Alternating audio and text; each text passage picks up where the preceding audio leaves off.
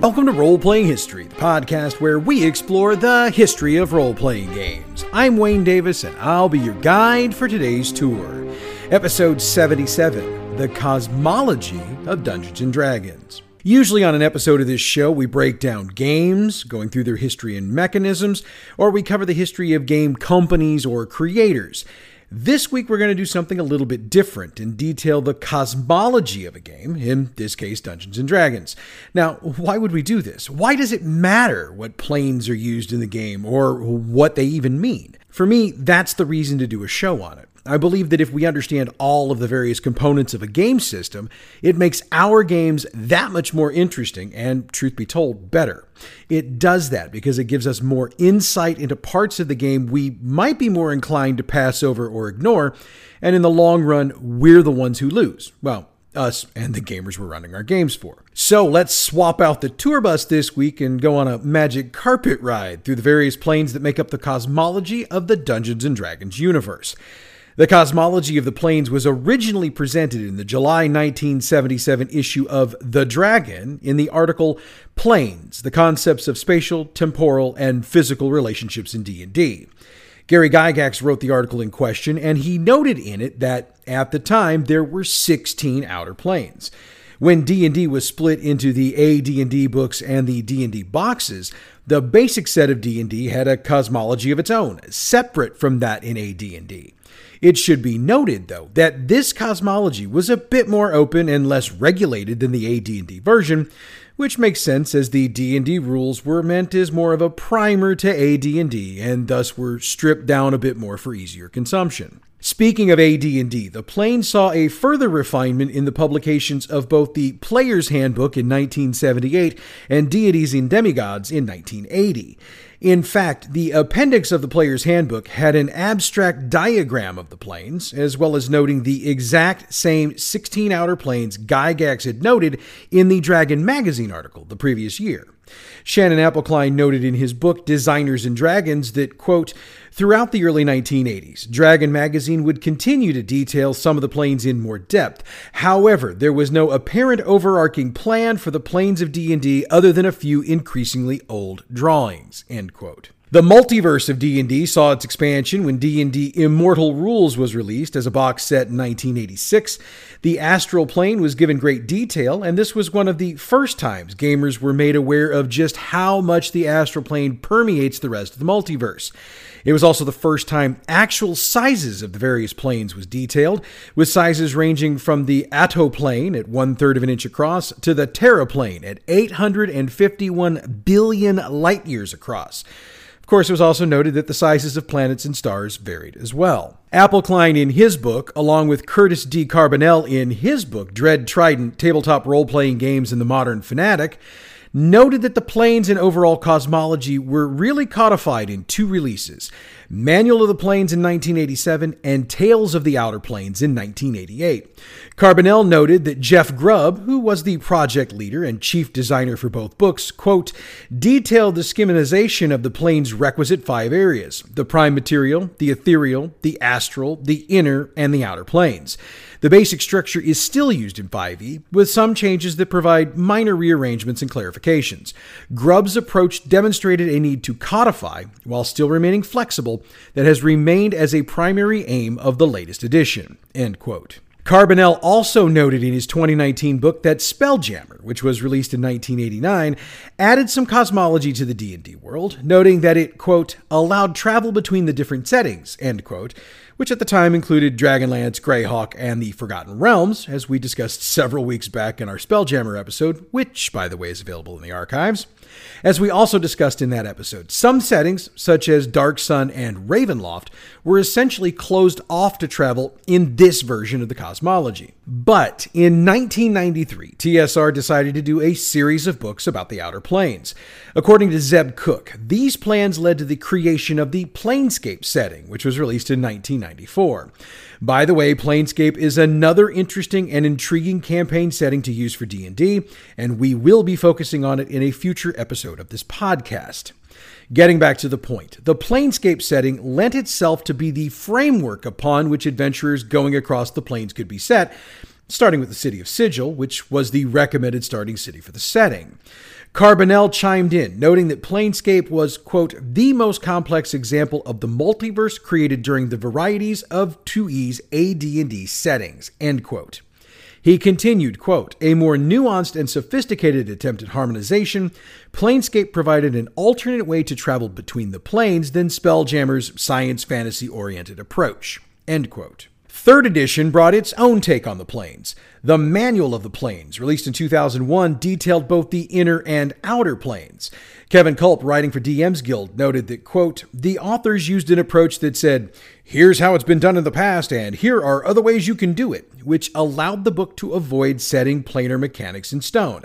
Instead, it gave DMs a modular approach by presenting options, a flexible strategy that pleased both 1E and Planescape fans. Vast amount of new ideas and new locations were presented, dovetailing nicely with canon from earlier editions. End quote. Fourth edition made some changes to the planes, shifting the locations of some of them to fit their new world axis cosmology, and added the parallel planes of the Feywild and the Shadowfell to the game. Most of these changes were detailed in the Manual of the Planes, released in 2008. Fifth edition has, for the most part, undergone most of these changes, shifting these cosmology back to the Great Wheel model used previously, though some of the world axis model points were retained, specifically when getting into the inner planes. These details were first laid out in the Player's Handbook and Dungeon Master's Guide, both of which were released in 2014. Now, at this point in the program, you're probably feeling heavy from the info dump we've done to this point. If that's the case, you might want to hit pause for a few minutes and clear your head because we're about to break down the specifics of the various cosmologies, starting with the Great Wheel and World Axis models, then getting into the presentations that don't fit neatly into either one of those. So if it's feeling like a college lecture, I apologize for that, but there's so much information out there to cover, I am left with no other choice. And it leads me to wonder, um, could I submit my reading copy for this show as a thesis for my master's degree in education? Just wondering. Okay, so the Great Wheel has been referenced multiple times thus far in today's show, so we probably need to break this down and take a closer look. The name Great Wheel comes from the fact that it's arranged like a wheel, with the 16 outer planes arranged with the good aligned or upper planes sitting at the top of the wheel, and the evil aligned or lower planes sitting at the bottom. Now, in some versions of this wheel, the lawful planes, also known as planes of law, are on the left side of the wheel, while the chaotic planes, known as the planes of chaos, are on the right. And as you might expect, the neutral planes, also known as the planes of conflict, are located between them. In the center of the wheel, you've got the inner and material planes. Oh, and one more plane, the outlands. It's neutral and has a spire of infinite height in the center of it. If you're playing Planescape, the city of Sigil floats high above the pinnacle of the spire. We mentioned a few minutes ago that the planes started getting AD&D love in 1978 and 1980 with books released in those years. However, it should also be noted that the release of the Planescape setting in 1994 led to many of the outer planes getting new names, but 3rd edition combined both the old and the new names, as well as promoting the demiplane of shadow to the plane of shadow shortened the prime material plane to the material plane, and then it added the knowledge that each material plane is connected to its own unique ethereal plane. Now, I could go on and on about the various ways the cosmology is presented in circles, but my head's already spinning in one, so let's instead get into breaking down the various planes and taking a closer look at those. And again, these are following the Great Wheel presentation, so there will be some differences later on. We'll start with the inner planes. These are made up of elemental matter and force. The elemental planes and the energy planes are contained in the inner planes, and some descriptions of the wheel include the para elemental, such as magma, ice, and such like that. Also, some descriptions mention quasi elemental planes, which consist of lightning, dust, and, and so on and so forth. When they're mentioned, it's noted that the para elemental and quasi elemental planes link the elemental and energy planes to one another. Gene Alloway made his own observations in his May 1994 review of the Planescape campaign setting for White Wolf magazine. He said that the set, quote, gives players a solid sense of the sheer force of nature that drives the inner planes. The inner planes don't have anything against you, they're just hard on everyone, end quote. The French magazine Backstab had two reviewers who reviewed Planescape for their May June 1998 edition, and they noted that the inner planes were among the places in the Planescape least visited by PCs, and that's pretty much because they don't lend themselves to an extended stay. I mentioned earlier that 4th edition went with the World Axis, so that's coming up in a few. But when 5e came out, the Great Wheel came back, albeit with some aspects of the World Axis thrown in. Shannon Appelcline wrote an article, an elementary look at the planes, for dnd.wizards.com in April of 2015 and summed it up. Quote, the four elemental planes are back but they remain tightly integrated with the material plane as its creative foundation. The para elemental planes have also returned for the first time since Planescape, but they have more evocative names. The plane of ash is known as the Great Conflagration, the plane of ice is the Frostfell, the plane of magma is the Fountains of Creation, and the plane of ooze is the Swamp of Oblivion. Additionally, the elemental chaos is the churning realm within which the inner planes are held. End quote. In their May 2021 article, Screen Rant magazine broke it down a bit more simple for fans. They noted that parts of the inner planes closest to the material plane will seem to be the most recognizable and familiar to adventurers, having humanoid inhabitants and cities. That being said, the further out adventurers dare to go, quote, out into the inner planes, things become less familiar. Each plane starts to resemble its purest form, making it harder to travel without powerful magical spells that protect the party from the environment. If a traveler goes far enough, they'll reach the elemental chaos, where the boundaries of the inner plane start to break down, and where some truly alien monsters exist. End quote. Moving on, let's break down those material planes I keep referring to. These are worlds that balance between the philosophical forces of the outer planes and the physical forces of the inner planes. In other words, these are the worlds that we typically think of when we're setting our fantasy role playing games. The prime material plane is where the majority of these normal worlds are, and a great many of them resemble Earth. Now, there was a bit of confusion in 2nd edition about exactly how many prime material planes there are. The DMG said there are several, but a number of other 2E products stated beyond a doubt that there was only one. So if you're playing second edition, you'll have to go with the answer that works best for you. When Spelljammer was released for second edition, it added the phlogiston as a part of the material plane. As we discussed in the Spelljammer episode, the phlogiston is a highly flammable, gaseous medium that contains crystal spheres that hold various prime material solar systems. Those crystals float and are able to be reached by Spelljammer ships. Third edition basically held serve on the planes, and fourth edition went their own way. For fifth edition, the Feywild and Shadowfell, which were 4E editions, were kept and introduced into the Great Wheel. Chris Perkins, the creative director of D&D, said in 2015 that the best source of information on those two were the fourth edition sourcebooks that covered those planes. However, fifth edition has explored the Feywild with the 2021 release of The Wild Beyond the Witchlight, which is an adventure module. It builds on the description of the Feywild from the DMG for 5th edition. Moving outwards on the Great Wheel, we come to the Outer Planes. Now, like I mentioned before, they're arranged top to bottom, with the good on the top, the evil on the bottom, the lawful to the left, and the chaotic to the right. In many of the drawings I've seen of the Outer Planes, they're drawn out to look more like a square than a circle, but I have seen the circle drawings work as well. What we need to know about these planes is that they are, as I've said, alignment based planes. They're the homes of gods, dead souls, and raw philosophy and belief. For those keeping score at home, Hades, the Abyss, Limbo, Elysium, and the Nine Hells are all part of the Outer Planes, though they're not the only ones. And I could do an entire episode just detailing the Outer Planes, but we'll save that for another episode or maybe a website or YouTube exclusive. So let's move on to the transitive planes. These connect the other planes and typically have little, if any, solid matter or native life. The first of these is the astral plane. It's the plane of thought, memory, and psychic energy. It's the place where gods go when they die or are forgotten, and yes, that does happen.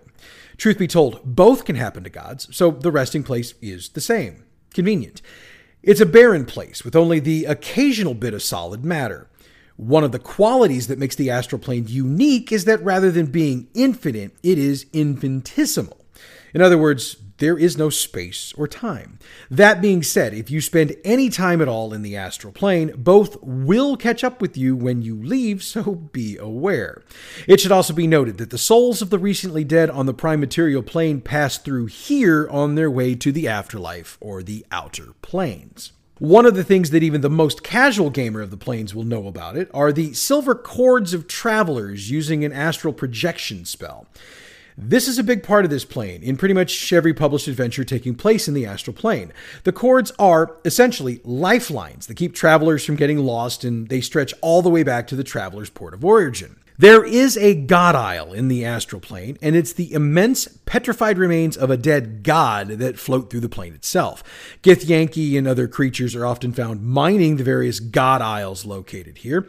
I know I said there was one, but the reality is that there are many, and the exact number depends on the adventure you're running and the version you're running. Yeah, my head's spinning. Let's move on.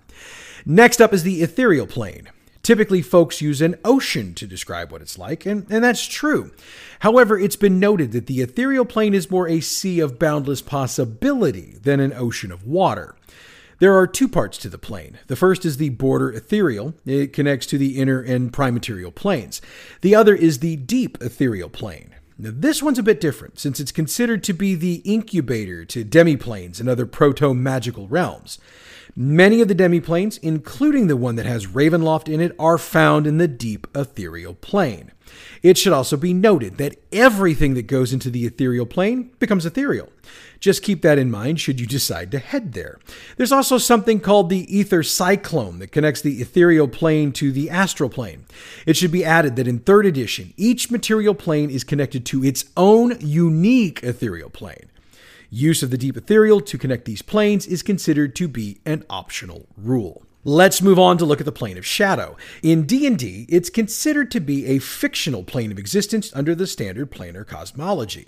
It is a dimly lit dimension that is both conterminous to and coexistent with the material plane. The plane of shadow, more than the ethereal plane, overlaps the material plane.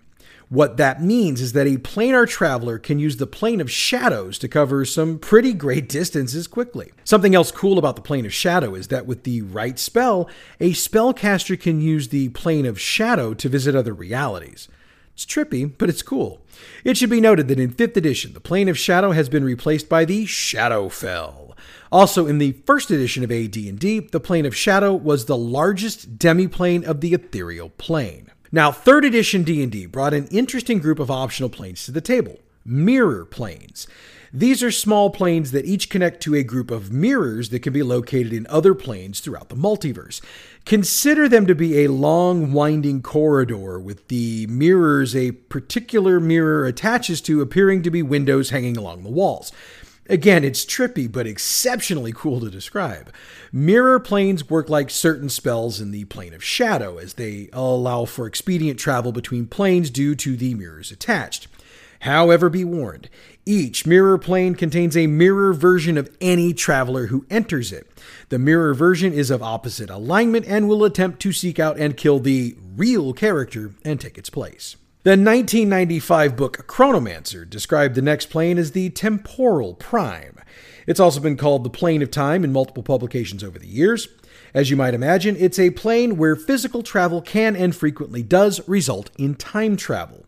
In 3E, some of the temporal plane, which is yet another name for this plane, was incorporated into the temporal energy plane as described in the 3E Manual of the Planes. Dragon Magazine 353 associates it with the demiplane of time that has appeared multiple times and in multiple forms since it was first written about in first edition. Look, I realize this is a huge information dump this week, but we've got a lot more to cover, so let's take a moment to catch our breath before we roll the tour on. okay, let's move on to demiplanes. Demiplanes are minor planes, most of which are artificial in design. Demigods and exceptionally powerful wizards and scions create them. Occasionally, you'll find one that was created naturally, but these are very rare. In fact, most natural demiplanes are actually fragments of other planes that split off from the main plane for some reason. Most demiplanes look like the material plane, though there are some that appear to be quite alien. These are typically created by non humans, which explains the difference in appearance. One of the most notable demiplanes is the demiplane of Dread, which is where the Ravenloft campaign setting is set. Neth, also called the demiplane that lives, first appeared in A Guide to the Ethereal Plane, which was a Planescape sourcebook for AD&D 2nd edition. It's a sentient, living plane of finite size that is extremely curious. There's only one access point to Neth, and it's through a metallic, peach colored pool on the astral plane. The only thing natural to this plane is the plane itself, though Neth creates humanoid subunits of itself called Neth's children. They're created for a specific purpose, then reabsorbed once that purpose has been achieved. Now, gravity on Neth is the same strength as it is in the material world. That being said, Neth can choose the direction of the gravity well and change it at its whim. Time is also normal on Neth, so if you visit the plane, time moves normally. There are two other planes I need to mention here. The first is the Far Realm. It's a Lovecraftian mix of horror, madness, and strange geometries, and was inspired by Lovecraft stories like Through the Gates of the Silver Key. Bruce Cordell is responsible for its creation, and it first appeared in the second edition adventure module, The Gates of Firestorm Peak, which was released in 1996. In third edition, the Far Realm was incorporated into the realm of Xoriat in the Eberron campaign setting. Fourth edition returned the Far Realm to the new cosmology design, which we'll touch on in a few minutes, so I'm not going to expand on that further here.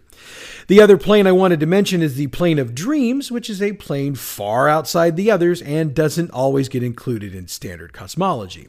The Plane of Dreams is the plane on which all true dreams take place. So that's it for the Great Wheel Cosmology. As promised, we're going to look at the cosmology created for 4th edition, but abandoned for the Great Wheel for 5th edition the World Axis. Now, the World Axis is a much more simplified cosmology containing six major planes, each of which has a corresponding creature origin. The Astral Sea, Elemental Chaos, Feywild, and Shadowfell are detailed immensely in the Manual of the Planes, while the Far Realm and Sigil get some mentions. Elemental Chaos and the Astral Sea got their own source book, The Plane Below in 2009 and The Plane Above in 2010, respectively. For 4th edition, the Ethereal Plane was completely dropped. While laying out the world axis, let's think of it like a hamburger. You've got the elemental chaos as the bottom bun and the astral sea as the top bun, with the other major planes making up the patty, though it should be noted that it wouldn't be a solid patty since the other planes aren't exactly flat and compact. So let's break down our planes for the world axis since there were some changes in them when they were adapted to this particular cosmology. We'll start with the astral sea. This is a plane that basically stayed the same as it was in earlier editions. Astral dominions were added, though I'm not going to get into details on them here since we're running really long this week. Just note that there are nine of them, and if you want to know more about them, check out the 4E sourcebooks. The majority of gods in 4E can be found in the Astral Sea, which is, by the way, spatially infinite, though their dominions are finite. Also, creatures either native to or connected with the Astral Sea generally have the immortal origin. These would include your angels and devils, in case you were curious, in the Forgotten Realms, the Astral Sea was formed from the collapse of the outer planes with the Astral Plane after the murder of Mystra, while Eberron equates the Astral Sea with Siberys, also known as the Dragon Above. The elemental chaos can be connected with the inner planes of earlier editions, though you'd toss the positive and negative energy planes in that connection as well. Some aspects of limbo would also be in here, but not all of them. The elemental realms would also be here, but they're also considered to be planes. The Abyss is one of them, in case you're keeping score at home, and I know some of you are. Lolth is the only god located here, and she's on the 66th layer of the Abyss because, of course, she is. The elemental chaos is infinite, though the elemental realms are not. Creatures connected with or native to the elemental chaos typically have the elemental origin, and these would include your demons. In the Forgotten Realms setting, the elemental chaos was formed from the collapse of the inner planes after Mystra's murder. Eberron equates the elemental chaos with Khyber, the dragon, below. So we've covered the buns of this burger, now let's check out the fillings. The world is considered the equivalent of the prime material plane or material plane from earlier editions. It doesn't have a formal name, thus, the handle The World has been attached to it. The Manual of the Planes also offered up names like The Middle World and The First Work.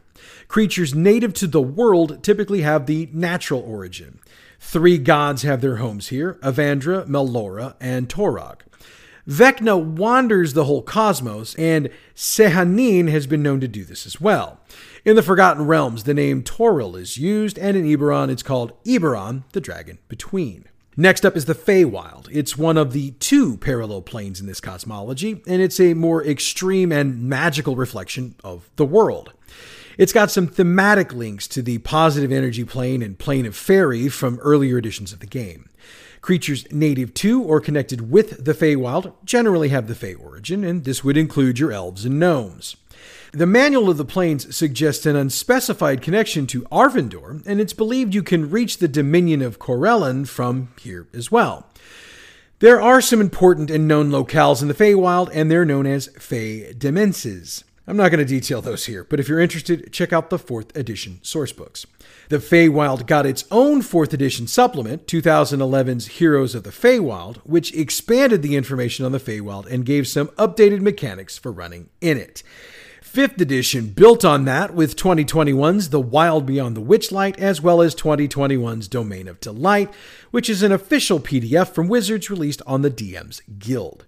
In the Forgotten Realms, the Feywild is known as the Plane of Fairy and came into alignment with Toril after millennia of drift, while Eberron equates the Feywild with Thelanis, formerly known as the Fairy Court.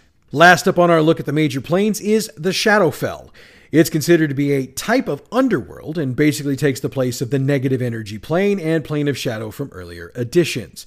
The Raven Queen makes her home here, and the plane also incorporates the domains of dread, which are areas created by the shadows cast by great tragedies in the world. This is where shadow dragons and shadow mastiffs live, along with wraiths, specters, dark weavers, and shadow demons. Oh my.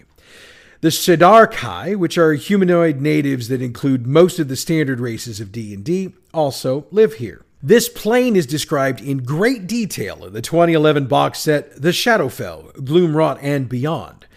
In the Forgotten Realms, the Shadowfell was formed from what was left of the Plane of Shadow after Mystra's murder, and in Eberron, the Shadowfell is called Dolurrh, the realm of the dead. There are demiplanes in this cosmology, with the most prevalent being Sigil, also known as the City of Doors, and it's pretty much the same as it's been in all other editions.